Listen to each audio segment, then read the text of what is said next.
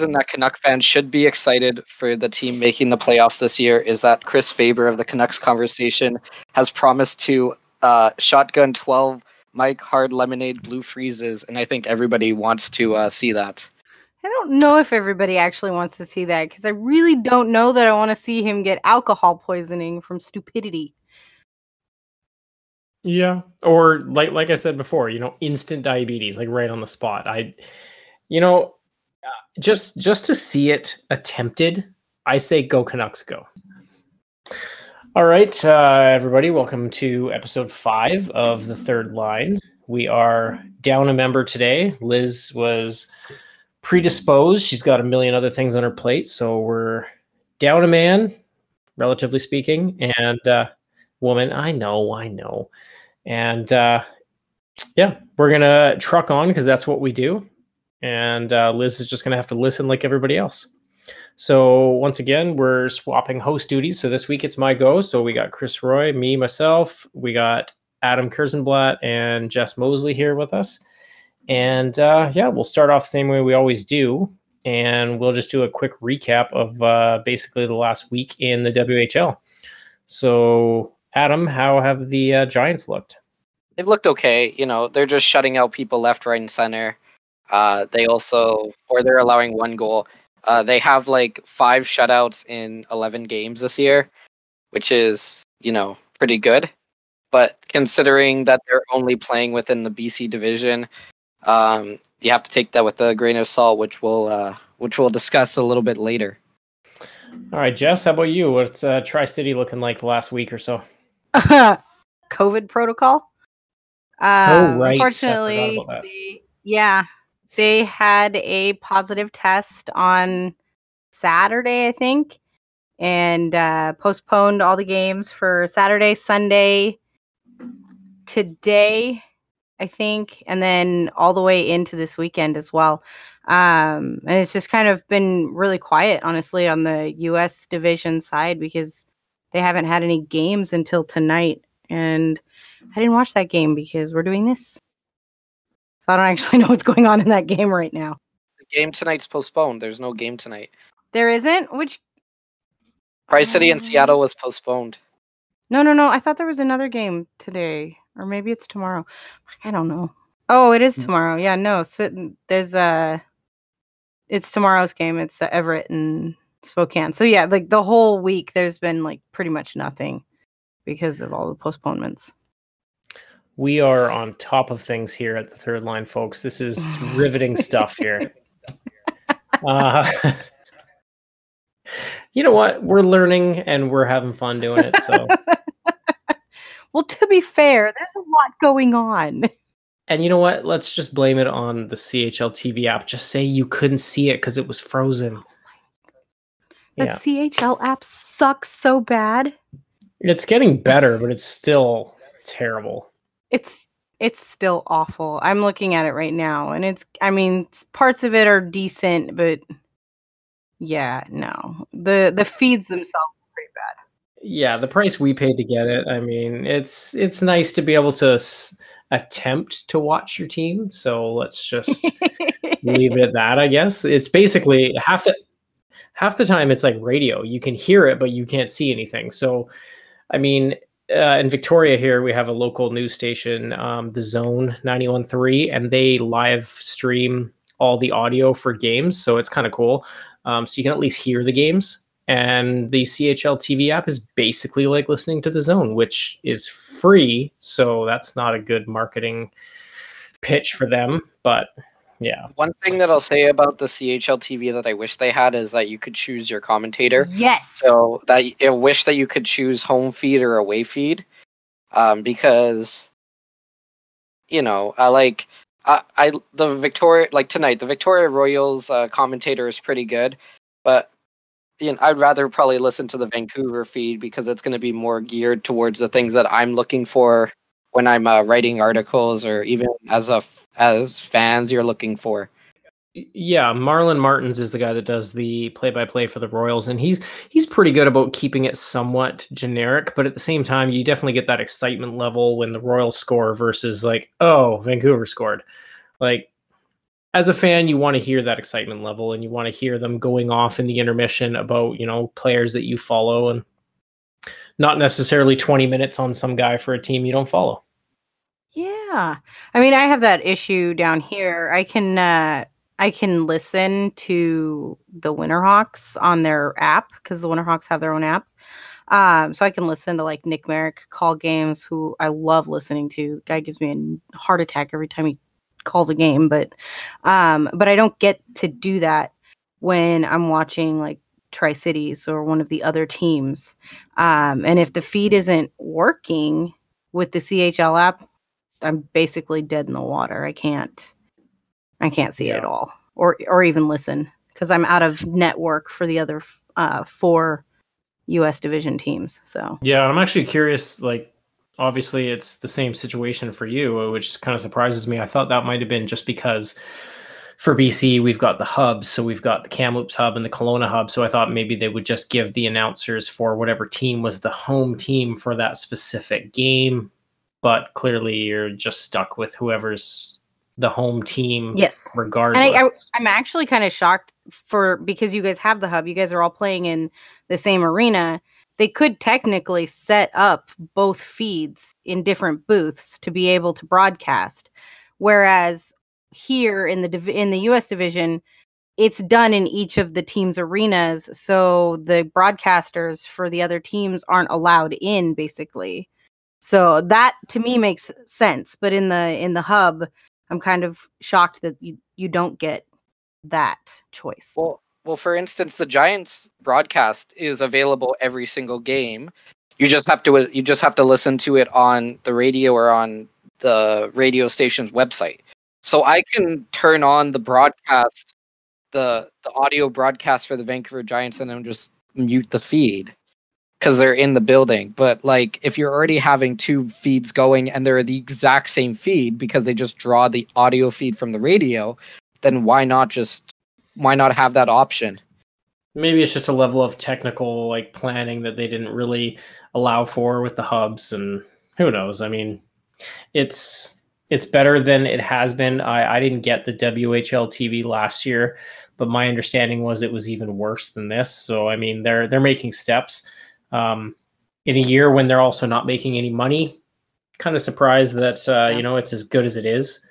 So hopefully, if uh, enough people subscribe, maybe they'll make a few bucks and they'll realize that there's a market there and maybe they need to improve the product. But on that note, uh, I will go into a little bit about the Royals. They've been just kind of status quo. Um, it's been a rough go for them, and they lost 7 2 to Kelowna on what was that? That was Monday. And their last game before that, I believe, was Saturday. Nope, I'm wrong there.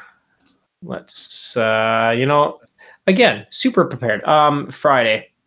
So Friday they played the Prince George Cougars and lost 5 2. So 5 2, 7 2. By the looks of things, they are still leaning on Brayden Tracey. He is crushing it for uh, this team right now.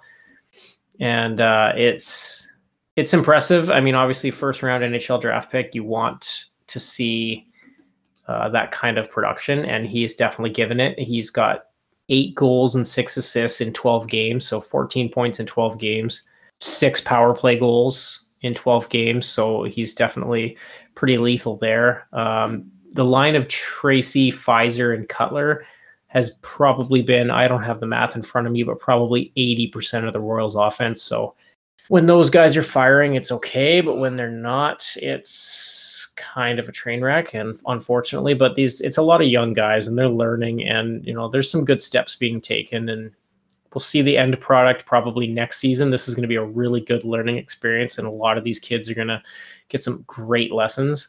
Yeah, it's it's they're still fun to watch. Their their effort levels there, and uh, some of these young guys uh, are given reasons given the fans reasons to be hopeful. Um, Braden Sherman being a rookie, he's at you know five points in 12 games, nothing crazy, but for a rookie, not too bad. Um, Trent Crane has been flying lately. I Yeah, it's it's definitely tricky right now, and I mean this season, you know, when I talked to the Royals coach and GM Dan Price uh, a week or so ago now, he was mentioning how this season they they're looked at it as a a, a tool basically to just see what they had in their system and uh, get the guys some time, some playing time. And you know, when you bring twelve rookies to a season it's fairly unheard of. Even the WHL, I think that's pretty unheard mm-hmm. of. And you're going to have growing pains. And uh, yeah, it's yeah.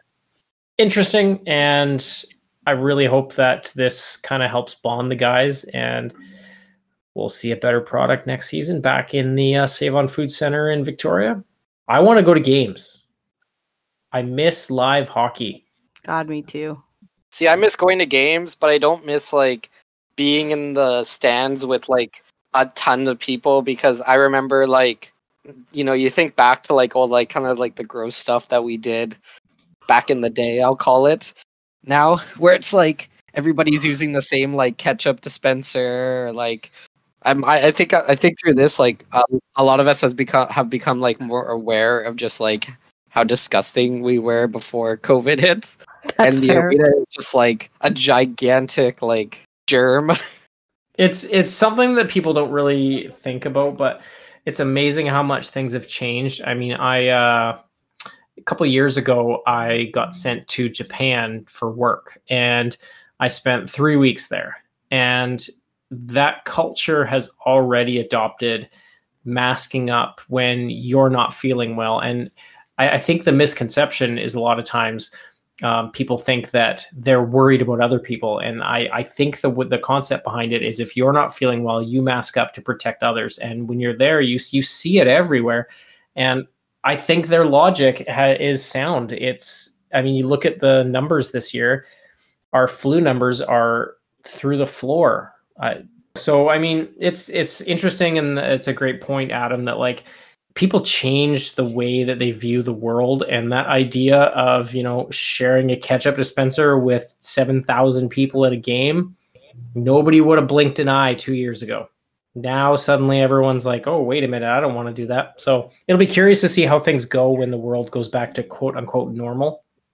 We'll pull it back. We'll uh, save that for another day we were talking about whl recaps covered all of our teams one of the ideas that we talked about in our group chat was the idea of some of these players that their numbers are kind of through the roof. Obviously, first one that comes to mind is a guy like Connor Bedard, um, Peyton Krebs for the Winnipeg Ice. Again, also crushing it.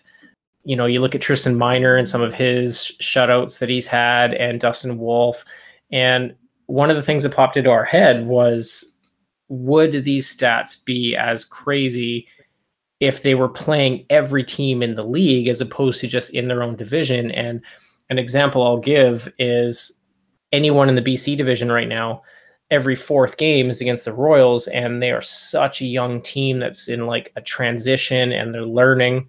And I cannot help but think a guy like Bedard playing in this division, it would be so hot and cold. You know, you play the Royals one night, Bedard's getting five, six points. Play Miner the next night he's getting shut out because Miner's shutting the door. And it's just really interesting to see to think of where these players would be if they were exposed to everyone in the league. Obviously, NHL, it's the exact same situation. You know, yeah. would Connor McDavid have as many points as he did if he was going up against the likes of, you know, Philipp Grubauer or Tuukka Rask or, you know, some of these higher end goalies that maybe you're not necessarily getting in the Canadian division. What's your take on that, Jess? Well, I tend to agree with you. You know, looking at the stats for like the Brandon Wheat Kings and the likes of them, would they would they be as high up in the divisions as they are if they weren't playing the same five teams over and over and over again? Because at some point it's easy enough to get a read on your opponent and know exactly how that opponent is going to respond to a shot you know, where their weak side is and stuff like that. So after so many games, you're going to know where to take the shot or how to take a shot or something like that, you know, to get it past your goalie or the other team's goalie. I mean, so if you're constantly seeing the same five teams over and over again, you're going to learn the tricks against those teams and find ways to get past them. But if you're seeing multiple teams and you don't have that ability to learn and read that team, then you're going to have more of a challenge throughout the season. And it's been uh, brought up that um, by you know many people throughout the Dub network that the uh, goaltending seems to be optional in the East Division. So like we don't know what it would be like if they had to play goal uh, different goalies. Like Justin Sourdif. Here, I'll give you Justin Sourdif as a great example. So Sourdif has 19 points on the year in 12 games. He's got 11 points in four game in four games against the Royals this year. So you see what happens when you play the same team consistently, or even going back to the NHL. Uh, Kirill Kaprizov, believe his name is, with Minnesota. Yeah. He has 19 goals uh, right now in the NHL. He's got to play Arizona. He's got to play uh, San Jose. He's got to play Anaheim. He's got to play LA in his division. So, like, how are we supposed to compare him um, against you know John uh, Robertson of Dallas, who has to play teams like Tampa Bay and Florida, where the goaltending is a lot better, um, or Nashville, I, or Chicago. Like so, it's it's going to be very hard for people to compare seasons, not just in the WHL but also in the NHL, just because we don't have basis of what type of performance are these players going to put up if they have to travel cross country and play 30, 30 other teams just compared to within their bubble minus the Canadian division in the NHL yeah. Where travel is maybe like a couple hours. No, you're absolutely correct. I mean, uh, there's so many teams within the NHL that are super strong, you know, and you've got like before they restructured it for this year, the Metro division is one of those divisions that's just overpowered with extremely strong teams. So you tend to see those those teams battling it out and even the ones that are maybe don't make the playoffs within the Metro division, they're still would be contenders in other divisions because of how heavily that that those teams are you know geared. So it there are definitely areas of each division that are weaker and i would argue that the west division is one of the weakest of the nhl also just like the east division of the uh, whl the canadian division's goaltending is uh, um, optional a lot of nights as well. So that's why we might see connor mcdavid you know hit 100 points in uh, what is it for uh, how many games are they playing this year? Like 56 50 something yeah like is it 56 yeah like so. mcdavid is is going like all world because he's playing against guys like uh, joey daccord in ottawa or uh, jake allen in montreal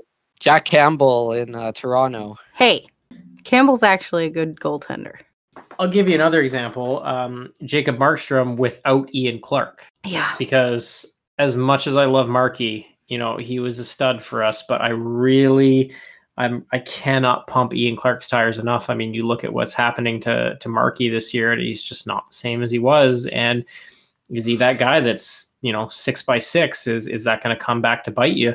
And you know, like you said, in that division, it's it's interesting too to find out like because a lot of st- contracts are structured with bonuses and is a season like this going to qualify for some of those bonuses you know like do you prorate those bonuses because you're not playing an 82 82 game season so say one of these rookies gets a you know $750,000 bonus if he hits 30 goals. Well, if you're doing a 56 game season, is that a prorated bonus now? Will he get that money still if he hits 20 or 22 or whatever that uh, ratio is? it's curious. I don't have that answer, but I would love to to read up about that because you look at that and again, in the right division, those rookies or those players that have those performance bonuses are definitely getting an advantage um, as opposed to someone who's in that uh, division with the Hurricanes and you know the Lightning and some of those teams that are a little bit more defensive and you know they're going to shut you down. They're not playing 80s Oilers hockey where it's 7-5 games, right? And uh, on that topic, uh, one of the things that I definitely wanted to touch on was uh, how the Canucks have looked coming out of their quarantine. Everyone basically, the entire industry. You, you look at the the amateur bloggers, the podcasters, the mainstream media, and even guys like Friedman and you know more locally Satiar Shah and Chris Faber and you know some of these guys that cover the team every day, and none of them had high expectations about the Canucks being able to come out of this with any sort of ability to be competitive.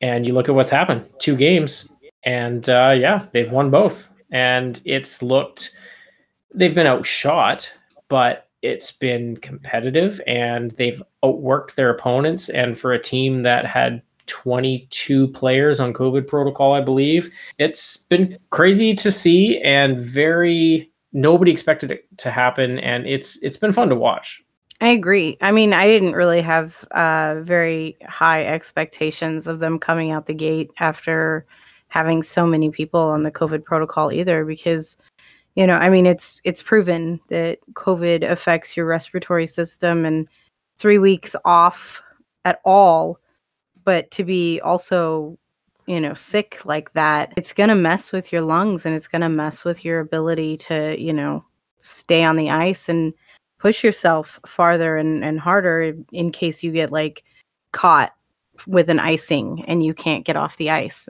So I don't think anybody really had any high expectations, and the Can- the Canucks honestly just blew it out of the water. And I'm still shocked. I'm kind of wanting. Yeah, it's been two games. I want to see how they do the third game. I'm kind of. Is this really it, or are we going to see a slide?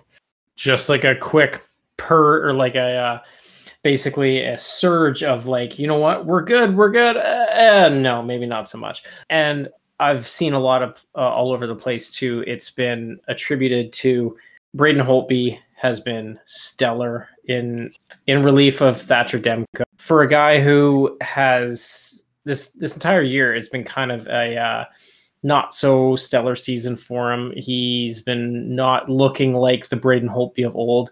He's looked more like a backup goalie, to be fair. You know, he's not necessarily paid as a backup. The Canucks gave him a, a pretty good salary coming in, probably hoping to see a 1A, 1B situation with Thatcher. His performance has been more backup comparable.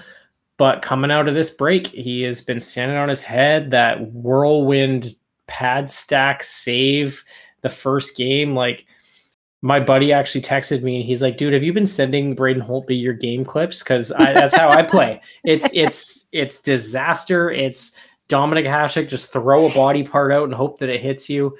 And that's that's my game. He stole my moves, but uh, you know what? It was beautiful. It worked. If it didn't work, it would have been embarrassing. But props to Braden Holtby. But him, uh, him in particular, and Horvat. Horvat has put this team on his back I don't think a single person in that room or outside of that room is questioning right now why he has the C on his chest. He's leading by example. I mean, I can only imagine what it's like trying to interview him because as much as I love Bo, he gives you the cliche hockey answer every time, the safe answer. God love him. You know, he's a hockey player. He is what he is. And, you know, the captain doesn't really want to rock the boat, but he is everything you want in a captain stability, calmness, and putting the team on his back, leading by example. And when nobody had any faith in this team, he said, Fuck that, boys. Let's show them how it's done. We also have to give a uh, special shout out to uh, Tyler Myers, former uh, Kelowna Rocket, because uh, after Alex Edler, other cor- former Kelowna Rocket, was uh, ejected from the uh, first game versus the Leafs, the Canucks almost killed Tyler Myers by making him play 30 minutes of game time in his first game back in three weeks after having a respiratory uh, illness. And there were times during the game where, you know, Holtby would be covering up the ice, and Tyler Myers, who is a giraffe basically, is on like all fours just barely able to it looks like he's barely able to breathe and he somehow gets the assist on the game-winning goal in overtime and it's like these hockey players are something else. Like you can't walk up the stairs one day and then the next day you're playing 30 minutes on the ice. Like it's incredible. It's insane and you know what? I will you know i won't take anything away from any one of these guys on this team. Anyone that had any covid symptoms and is out there battling it's it's a miracle. It's miracle might be a strong word, but these guys are rock stars for sure. I will, however, say that Tyler Myers in game one of the season, fully rested, an entire summer of working out, still kind of looks like that. He's flailing around, he's laying on the ice, he looks like he's dying. Tyler Myers looks like that 82 games a season. Sometimes it works for him, sometimes it doesn't, but I don't think anything really looked any different. He he kind of just does what he does. I do hope he kicked Edler though, making him stay on there for 30 minutes. Yeah. and now Edler's suspended, so yeah. yeah. Well, I can't really argue with the uh, suspension on that one. That was not a good play. And the and I'm blanking on the name. Who was it that got the knee? Zach Hyman, Hyman. Yes, he's Zach Hyman. He's out for the at least two weeks two with weeks. a sprained MCL, which yeah. hurts like a bitch. I've done it. so when you look at the play, it's it's literally, and I've said this for the last year, year and a half. Edler's not the same player he used to be, and he's he had a good year up until the COVID thing. He's looked fairly decent, but every time Edler takes a penalty, when you watch each individual penalty, it's a penalty of being out of position and being tired.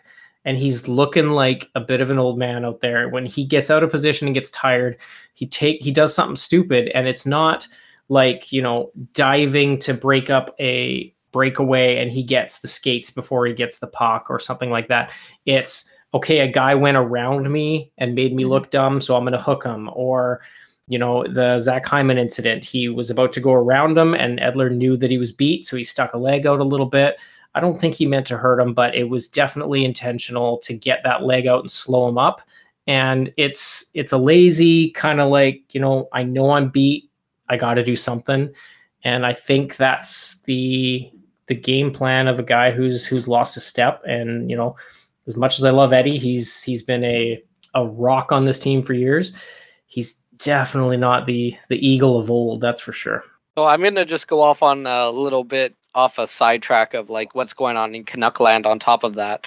So um, I don't know how international hockey news this will get, but there was a group of fans today that over the last couple weeks they have been uh, planning a, a flyover of Rogers Arena with a fire Jim Benning banner hanging from an airplane, and they actually sent it out today because Benning, you know, over the last seven years has not been the best GM, probably one of the worst. And uh, they and there's mixed reaction to it. But what I liked about it was that you know they pay for the banner and then they donate the rest of the money to the uh, Canucks Autism Network. Yep. Um, and they also have an option like you can donate to the Canucks Autism Network. Um, but it's I think this might be the first time in hockey because I know it happens in European football but like the first time in hockey that I've actually heard of like fans purchasing a banner to fly over the arena. And now there's talk that Francesco is not very happy. Obviously, he's not because why would he be? But that there's some big announcement that he's going to try to make to deflect this. And a lot of people are speculating that it's a Travis Green or Ian Clark uh, negotiation and contract extension. So it's very so it's it's a very interesting time to be a Canucks fan. Not only do we have the fact that the Canucks are back in the race because they have four games against Ottawa, they're eight game eight points back in Montreal with games in hand uh, after tonight if Montreal loses, and then you have this flyover, and then you have um, reporters in Toronto who are you know commenting about oh yeah laugh it up Canucks, but the Maple Leafs are 20 24 points ahead of you in the standings. And then on top of this, you also have the legends that are John Shorthouse and John Garrett literally laughing at a goal David Rittich allows last night on live broadcast. So it is just the ultimate storm of amazingness in Vancouver that is coming the last, you know, 24 hours, 48 hours when it surrounds the Canucks. Yeah, it's it's been fun. You touched on a lot of things there, but uh, the the idea of getting a banner flown behind an airplane, basically saying "Fire Benning." I mean, when your fans can't come into the arena and voice their concerns, you know what else is going to happen? And the idea of Francesco deflecting and kind of avoiding the subject. And you know what? If if he wants to avoid the subject and give Ian Clark an extension you know what? Great. All on board. 100% I've said this many times. Pay that man his money. And if that's his way of of deflecting and not talking about Benning bring it. 100% Travis Green not quite as strongly you know opinionated about that but Travis has been great with this group, and I think the the guys believe in him, and I don't see any reason why we should let him go. Um, I think Ian Clark. If I had to choose, I would take Ian Clark over Travis Green ten times out of ten, but I would obviously want both. So if that's his game plan, great. Extend both right now. Get the the topic off of Benning. Fine. But eventually it's going to circle back. You have a guy who has had nine years, sorry, seven years to rebuild this team they don't look really any better than they did near the beginning of the rebuild.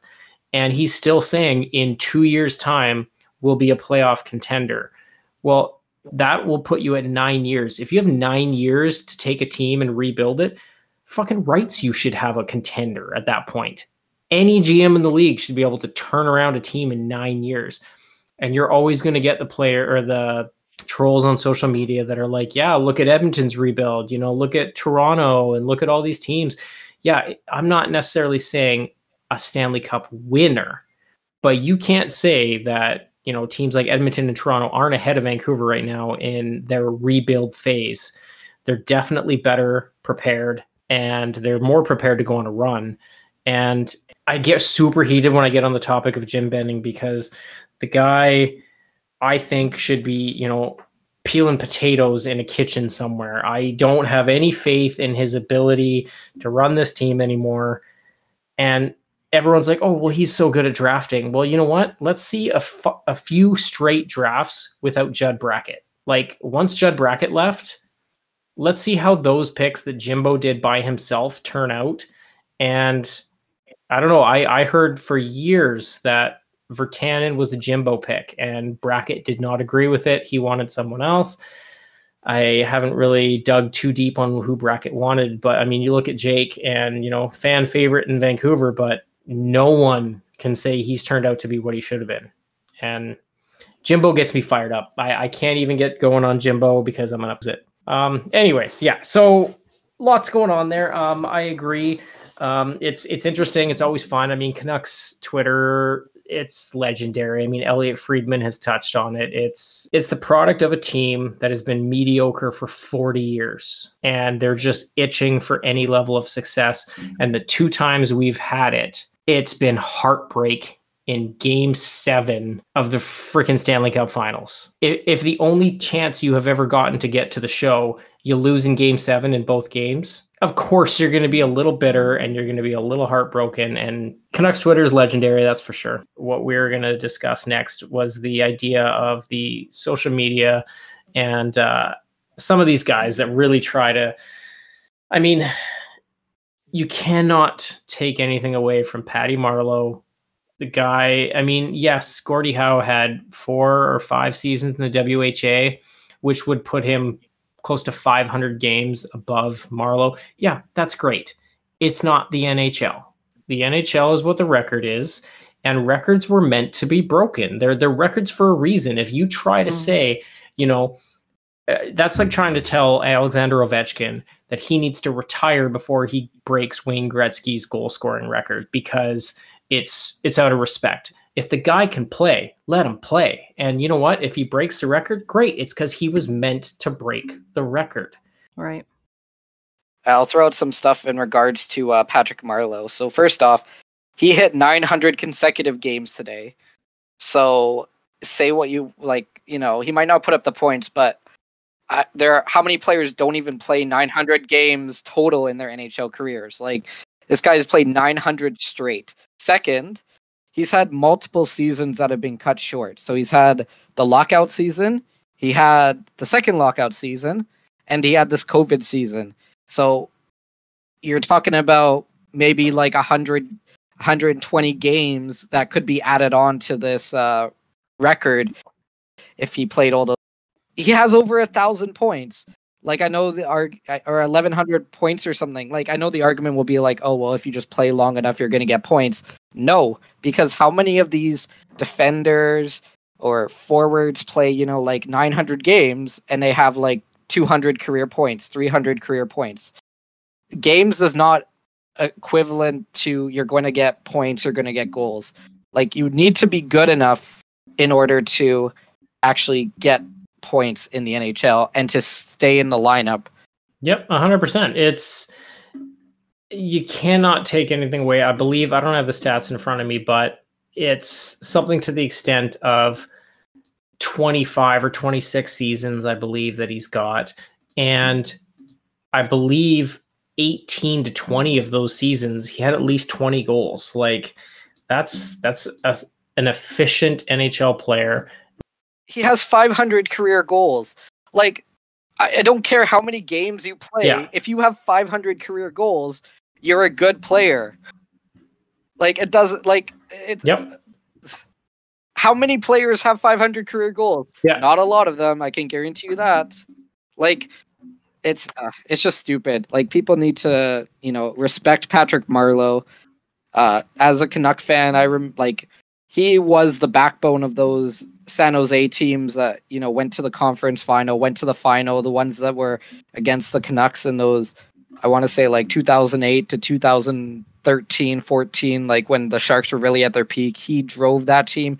He was good enough to be signed by Toronto and then be traded to Pittsburgh. Like this guy's a good he's he's a good enough player that teams want him besides San Jose. So I don't understand where this whole uh argument his his best his Technically, best he was traded to the Canes. Oh yeah, the Canes legend. yes. You know, C- Carolina Hurricanes legend Patrick Marleau. Um, his best year goal wise was in 2009 2010 44 goals 39 assists for 83 points and in 14 playoff games had 13 points like a point a game in the playoffs almost pushing 50 goals you know definitely the leader of that team and patty is one of those guys that had the dedication to the team that he was on for so long he didn't quite make it to the extent of a Steve Yzerman or Joe Sakic, where he stayed with the team the entire time and he had that loyalty. He kind of went and tried to chase a cup because he knew that San Jose was not in that position. Unfortunately, it hasn't happened for him yet, but anyone that has that kind of longevity, I don't care who you are. I mean, we're arguing whether or not Damien Cox is an idiot. I mean, I don't think we need to argue that point. no, that point's dead in the water. When we get our lawsuit uh, sent in by uh, Damien Cox, uh, we will let you uh, let the listeners know, and maybe you guys can help us pay for our uh, our uh, defamation suit against us. Uh, he has nothing on us for defamation or libel or slander. No, we're entitled opinion. to an opinion. We're not saying that, you know, the guy's, you know, a terrible human being who has committed crimes. We're just Right. saying that his opinions are trash. crimes. Yeah, pretty much.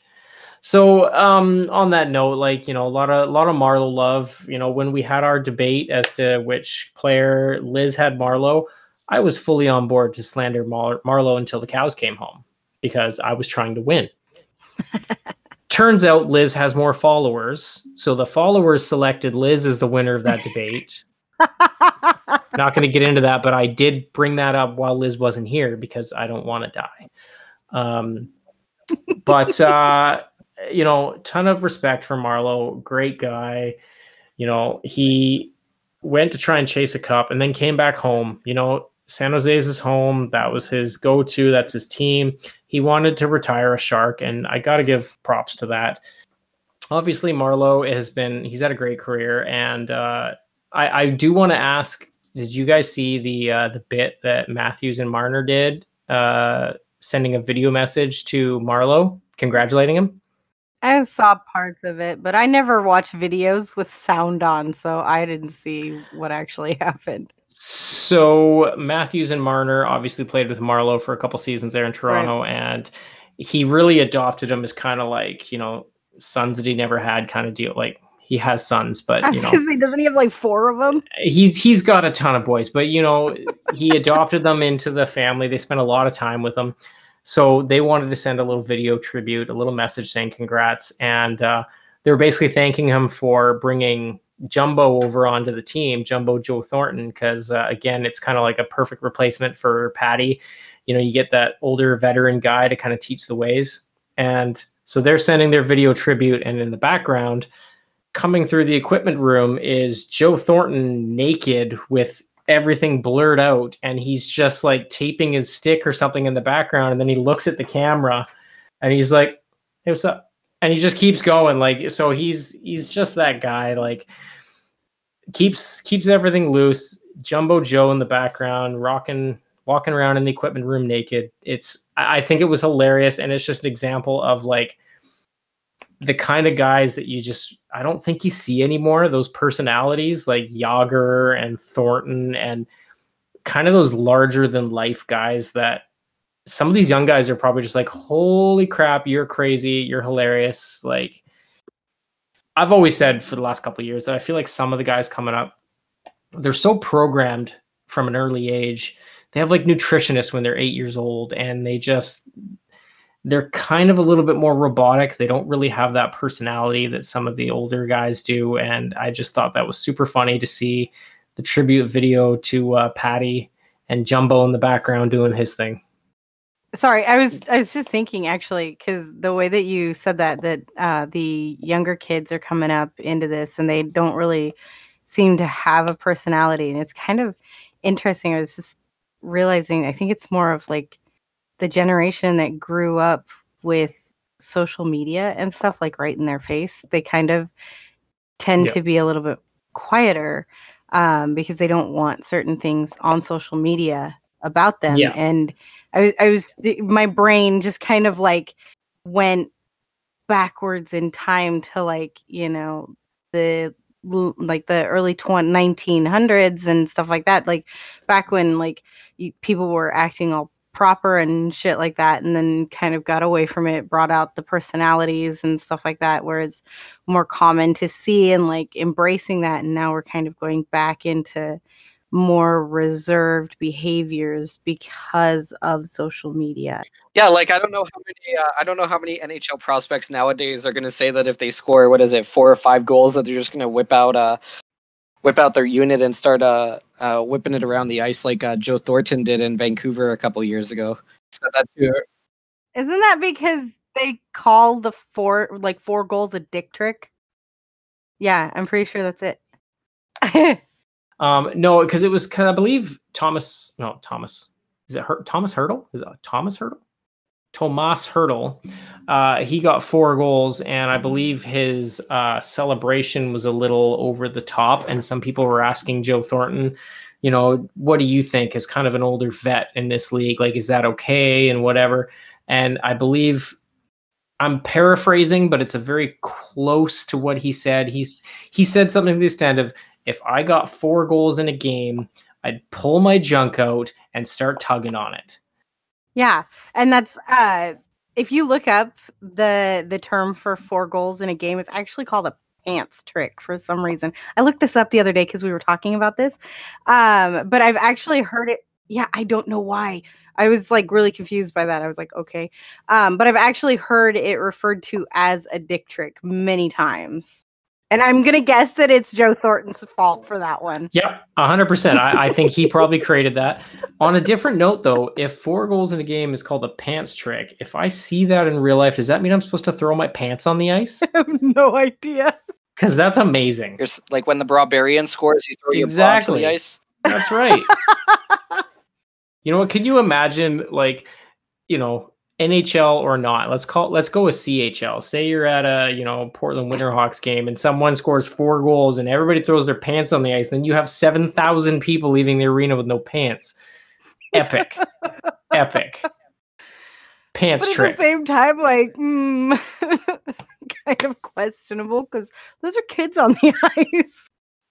Well, we can get, you know, we can bring up Liz's story another day where, you know, she was Donald ducking it in front of a bunch of kids. I mean, She did have pants on, although I did tell her not to do that. yeah. Anyone that listened to episode two, I believe, was that through two or three? It was two.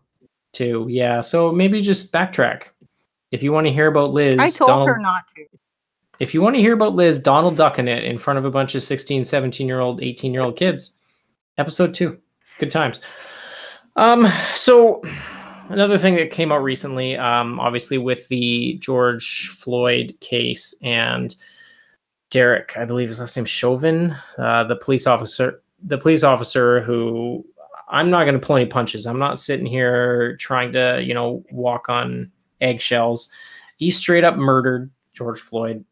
You know, ar- argue with me on Twitter if you want. I don't care. That's why there's Um, mute buttons on Twitter. So he got convicted. that's why there's mute buttons on Twitter. A hundred percent. Yep, I'm entitled to my opinion, and uh, I think it's valid. And you will easily get muted if you want to. We can have a productive conversation, but if you want to be, you know, a troll, you get muted real quick. Um, so the trial came out, and obviously he got uh, found guilty. Sentencing hasn't happened yet, but the sports world was kind of jumping on and making their message known and there was a few teams that did it right there was a few teams that did it wrong and there was a couple leagues in particular that did it very wrong and not necessarily saying they said anything bad it was more in what they didn't say and the NHL itself came out with it was one or two sentences and to paraphrase it which is obviously dangerous, but look it up for yourselves if you'd like. But I will paraphrase it. It basically said, maybe we can move past this now. Don't need to worry about this anymore. We can move forward and try and heal as a society. But the basis of what they were saying was, cool, now we can move on. And I don't think it would take a rocket scientist to agree that the problem itself is not dealt with and it needs to be discussed further. And yes, this was a step in the right direction, but for a league to come out with one or two sentences, a giant black screen, let me add, with two sentences in white font and a lot of negative space. And everyone was like, why don't you go into a little more detail? Pittsburgh Penguins had a great statement basically saying they straight up called it the murder of George George Floyd, which is, you know, some people might call it a controversial take or a hot take, but they had no problem saying this is the way we feel and we're happy about this verdict and we really want to be activists moving forward and trying to help heal our community. And basically all the things you want to see your local organization say. Canucks also had a pretty good statement and uh, yeah there was just there was some really good uh, organizations that came out. I'll read out the NHL league statement, and it won't take that long.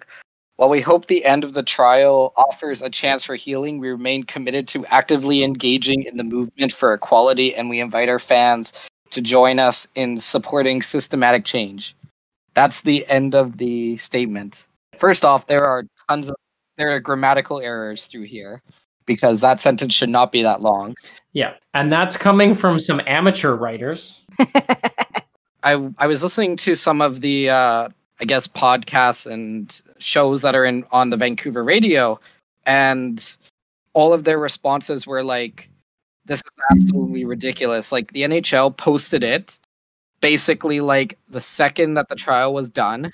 It it doesn't mention anybody's name. It doesn't mention what happened, and it doesn't mention what they're gonna do about it you know the M and the one I like the most is the NBA because the NBA released a statement with the Players Association, and by doing that, it kind of says like we're in this together. The teams have all released pretty good statements. The NFL released a good statement, but it just shows that either the NHL doesn't care for whatever reason, and we can look back at last year when uh, during the bubble when they were the on- one of the only leagues to you know not to yeah to play until uh, I Bo Horvath and the Canucks kind of stepped up and were like, we're not playing against Vegas. condone these actions, but it's just another example of the NHL using what we call hashtag activism, which is like we're just going to put out a statement just because we just want to seem like we're doing something uh, when we're really just not saying anything. And it's just it's like it's frustrating because you if the NHL did not release a statement, nobody would have cared. Like there might have been a couple people that were like, "Oh yeah, why didn't he release a Mhm. statement?" But like the I wouldn't have cared. The fact that they actually put out a statement is more negative than them actually not putting out a statement. I think I I I disagree with you. Um, I think a lot of people would have cared if they hadn't put out a statement. The the NHL notoriously has been behind the ball when it comes to activism for decades because a lot of the activism that other sports are getting involved in don't apply to the NHL community, the group. I mean, you've got this sport that is like 98% white. There it is 90% guys, it's 98% white. It doesn't apply to them. The the these issues, these gender equality issues, these racial equality issues, it doesn't apply to the majority of the players that are playing hockey. So the NHL and the leagues, you know, WHL, OHL, all of them, they've all been extremely behind the ball on this activism because it doesn't affect them. Whereas, you know, you've got football and you've got the NBA who are largely POC players. So these these issues affect them more. So they're going to be more vocal about it. But the NHL is finally being held accountable for not getting involved. And I think that small statement is them attempting to do something, but also still a slap in the face in terms of what they could actually be doing. You know, you've got players that are are trying so hard. You've got like Matt Dumba and you know the the Hockey Diversity Alliance and all of that. They're trying to do things, but they're kind of stymied by the NHL's lack of anything. I mean, they're just apathetic about everything. The Hockey Diversity Alliance one is actually very interesting because if you go back to uh, when it was formed, you know, the NHL was like, yeah, we're totally into investing in this. We're going to make a change. And then after like six months, the Hockey Diversity Alliance basically said, well, we haven't heard anything from the NHL, so we're just moving on without them. So it's like, it's they're blank statements that don't mean anything. I also go back to the um the what was it the stop Asian hate statement that just had no substance whatsoever. Uh, uh, what was it a couple months ago? And like people were making fun of the statement because they turned off the replies, which generally means that they knew that the statement was bad and they just didn't want to deal with people coming at them. So it's just like you have PR people for a reason. You have social media people for a reason.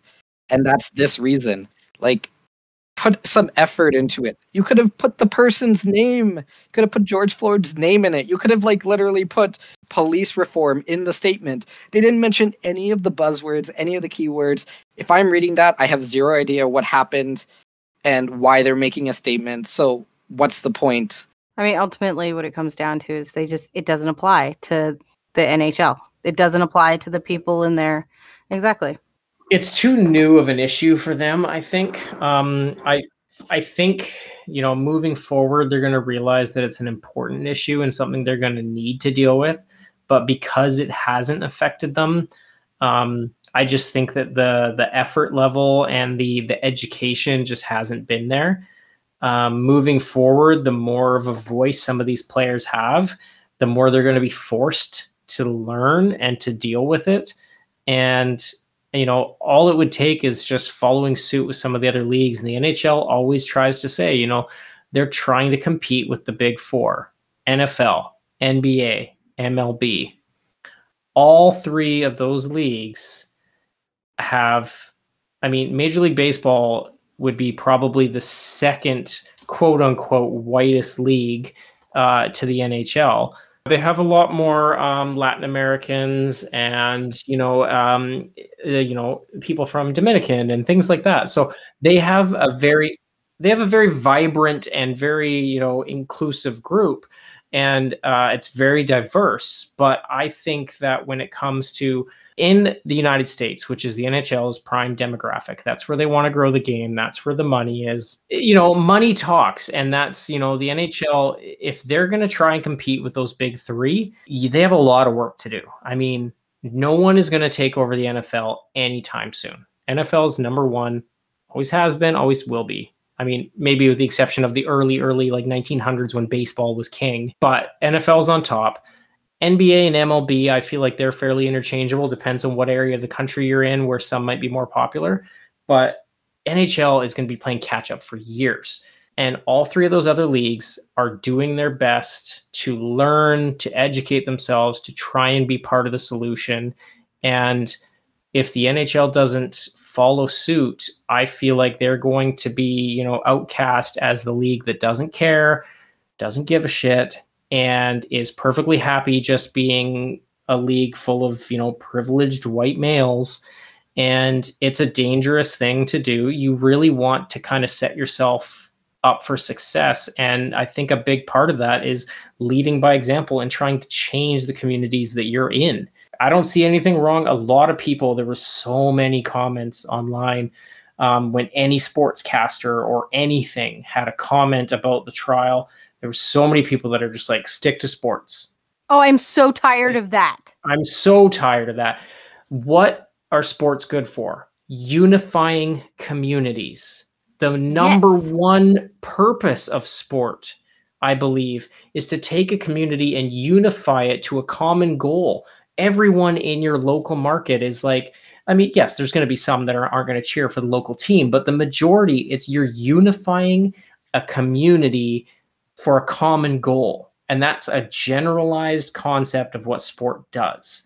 That is why sport is so important on these topics because you can unify a community to a goal, whether it's winning a Stanley Cup, whether it's winning a Lombardi trophy, or whether it's changing your community for the better and trying to, you know, give equal treatment to every human in your community. They all have merit, they all have value. And in my opinion, treating humans equally is more of a value and has more merit than winning a championship. Your community relies on you to be a leader and to be leading the charge in dealing with issues like this. And anyone that says stick to sports, go watch ping pong or table tennis or bowling or something where you know you're not dealing with a major conglomerate that their entire goal is to unify a community I, I, completely agree with you but i think the idea of stick to sports and sports isn't isn't political or anything like that those arguments are complete and utter bullshit. There has never been a time when sports aren't part of politics. I mean, when you win a when you win the World Series, you win the Stanley Cup, where do you go? You go to the White House. I'm sorry, that's political. Okay? You've got you've got baseball finally admitting the Negro League into the Hall of Fame after decades of keeping them out. That's political all of these sports have been based around political issues in the past. And now these players have platforms that are large enough to reach other people, and they're using them to use their voice and you cannot sit there like Brett Favre with his bullshit about, you know, sports need to stay out of politics. I wish that guy would stay out of politics. You know what? Take your own advice, dumbass. Get out of politics. But you know, it's it's not about sports staying out of politics. Sports are part of it. Also, like uh, if you don't care too much about politics and everything in sports, then why is the national anthem played before each game? Hundred percent. And you know why is it that you know you can rally around your country when you know during the olympics and everyone's rah rah pro usa whatever? I'm sorry that's technically politics. You are cheering for your country to do well. And they kind of go hand in hand. It's nationalism. It's it's pride of your country And the way I see it, just because you think, you know, stick to sports, I don't want to hear about anything else. Well, then that just tells me everything I need to know about you as a person. And you know what? You don't want to see this on your timeline because you don't agree and you don't want to get into an argument and blah, blah, blah. Okay, fine, whatever. Then just leave your opinion to yourself. You don't need to spend the 12 seconds to type, leave sports out of politics or leave politics out of sports that doesn't solve anything and it just lets everyone know what they need to know about you. And no one is saying that you know there needs to be ads during the baseball all-star game for the democratic or republican party. That's not what we're saying. This is not necessarily even politics. And treating humans equally that's not politics. That's life. Sports being the platform that they have and the voice they have. And the I'm going to repeat myself a little bit, but you know, I, I firmly believe that one of the best things about sports is unifying a community. And when your community is wounded and needs help, who is better than the local sports team that has 10 million fans in that community and has that voice to reach that level of people? This example that I will I can give you here is New Orleans. So after Hurricane Katrina, New Orleans, the the Saints, they became this beacon of hope for the entire city. And then they go on to win the Super Bowl. Yeah. And and that's an example of where the community rallies around or the team rallies around the community and vice versa. Yeah. And you know, if you're in New Orleans and the New Orleans Saints say, "Hey, our community is wounded right now. We need to try and heal it."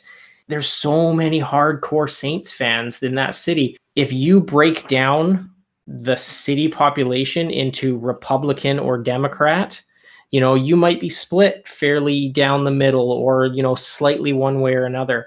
You break that city down into Saints fans or non Saints fans, you got a much higher percentage. And so you're able to reach a larger demographic without getting that polarizing effect of, the true. Democrats say this or the Republicans say this, and you're going to get one side fighting with the other. And you know what? The New Orleans Saints say blank. 90% of people in New Orleans are going to be like, hell yeah, Saints say it. Hell yeah, I'm going to do it. I'm going to work towards something. You know, maybe they don't actually go out and physically do much, but maybe they start the conversation and they they get something moving.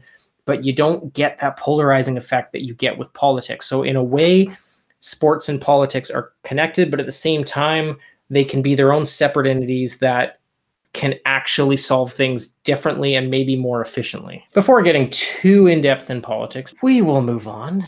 The IIHF Women's World uh, Championships have been canceled, unfortunately. And a lot of people are a little upset because the men's under 18s have yet to be canceled. The logic behind this is being obviously, well, clearly women's sports is not as important. Um, it's unfortunate. And I believe, again, it's all stemming from money. Money talks. And the sponsorship dollars that are coming in from the under 18s is probably a lot more than the women's championship is going to draw. And it's disappointing that that is the deciding factor and that these athletes are going to be forced to miss something as huge as this due to that being the circumstance. I mean, obviously, COVID is a big factor, and nobody wants to be putting themselves in harm's way or exposing a community to something that it doesn't need to be exposed to. It's hard to say, well, one's okay and one's not. And then it leads you to the next topic of well why is one okay and not the other? So i'll go into a little bit of detail kind of surrounding um, what's going on with this uh, women's international hockey uh, situation. So not only did you have this tournament you also had the world juniors and the under 18s canceled last year or this i guess in what would have been played at the beginning of this year. Um, the men's under 18 is played in texas. The world juniors was played in Edmonton, and the World Championship for the men is played in Europe. Now, what people are call are angry about is that all the men's tournaments are going on, but none of the women's tournaments are allowed to. There is also a problem here because it shows the lack of drive that the IIHF actually has to run these tournaments because the tournament right now is scheduled for the Maritimes and it's only a couple weeks away. So you cancel the tournament a couple weeks away without having any type of backup plan whatsoever. Like I'm sure there are tons of arenas that they could use in the states and that the players would be so happy to participate if they could. On top of that, now they're talking about that they want to move this to the summer. Okay, so you move it to the summer. So now you're burying it underneath the Olympics because the Olympics are this summer. It just seems like once again that the IIHF they just don't care about these women's tournaments whatsoever because maybe they don't make as much money as the men's tournaments. But these are important tournaments because especially with the World Juniors and the under 18 tournaments, these are tournaments that are used to determine players scholarship opportunities for universities or to get into the different women's hockey leagues around the world. And then the World Championship is a honor tradition where these players who might not get to play that often because they have uh, regular uh, regular jobs because they can't afford to live off of a hockey player's salary in the women's league that they find that they get their opportunity to play like one of the players on team canada i know she's a vpd officer she doesn't play regular professional women's hockey but she's on team canada because she's that good of a player uh, consistently so it's just there's so much that went wrong in this scenario. They're going to just play the COVID card because it's the easiest card to do it. But just looking at kind of the logistics behind this, the fact that they didn't have a backup plan, which is entirely stupid in COVID, and the fact that the World Juniors was played in Edmonton in a bubble, but and they couldn't find anywhere else in Canada to play this, anywhere else in the world to play it. I just think it's a cop out by the IIHF saying, well, we're not going to make money off of it, so we're not going to spend the money to promote the uh, women's game. So it's it's tough because I believe that the IIHF has always played a little bit safe when it comes to this kind of stuff. The IIHF, I just don't think they want the press, first of all, if there was going to be an outbreak. And my opinion on it is going to be they don't want the bad press, especially if there is not a ton of money to be made. If there was money to be made, they could deal with the occasional, like, oh, shoot, we got, you know, one team that needs to quarantine for a few days waiting for some tests, blah, blah, blah. The headache that comes with COVID, I really think what it comes down to is they're willing to deal with the headache for team or for a sport or an event that makes money. They're not willing to deal with it if there's no financial gain. And as somebody who's watched a lot of the uh, women's tournaments, like I, I love watching the women's uh, world uh, world juniors and the women's world championships because they're just so much fun. Like the hockey is played at such a high level, and it, it's just incredible to watch. I, I I have extreme respect for the women's game, especially because of the fact that they don't get paid a lot of times like living wages, and there's been a lot of talk about benefits and things like that. But if you sit down and you watch a women's hockey game, it is so much fun. It is so fast, and the players are skilled. The only difference between the men's and the women's hockey uh, really is that in the women's, there's not a lot of hitting. But when Team Canada and Team US play, you know, you got the battles in front, you got the pushing and shoving afterwards. So if your argument is, oh well, there's no hitting, so I don't like it, just watch a Canada versus uh USA game, and you you can't even tell the difference.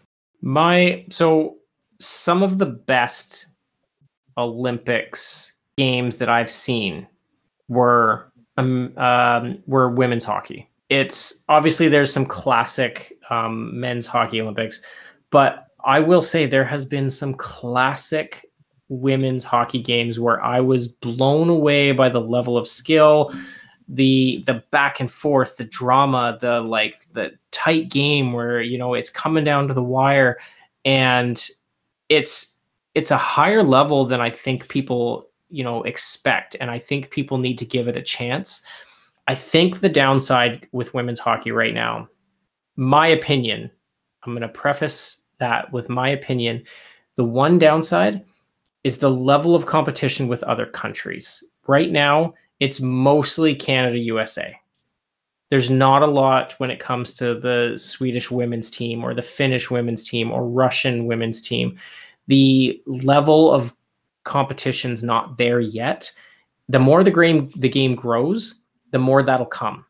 And it's important that it does grow and that you'll get that level of competition moving forward. So the one problem I just think is that unless it's a Canada USA women's game, it's going to be a blowout. If it's Canada Sweden or if it's USA Russia or it's so you know what the outcome's going to be. Whereas with the men and the under 18s, anyone can win at any time. So that level of um, surprise could come out. Mhm. The Finns always surprise. Um, you know, sometimes Czech Republic pulls out some great games, but it, it's really it's a problem that is just stemming from how new it is, and it's it's going to it's going to get better. And what needs to happen is it needs the support. It needs the people. It needs the following to build it so that it gets to that point where it can be just as exciting as the, you know, the World Juniors every year, where everyone like I'm not sure what it's like in the States, but in Canada, World Juniors Boxing Day, it's a tradition. Like at least in everyone that I know, BC's not as hardcore hockey as places like Ontario and Quebec. But where I am, we always get together Boxing Day and it's World Juniors Day.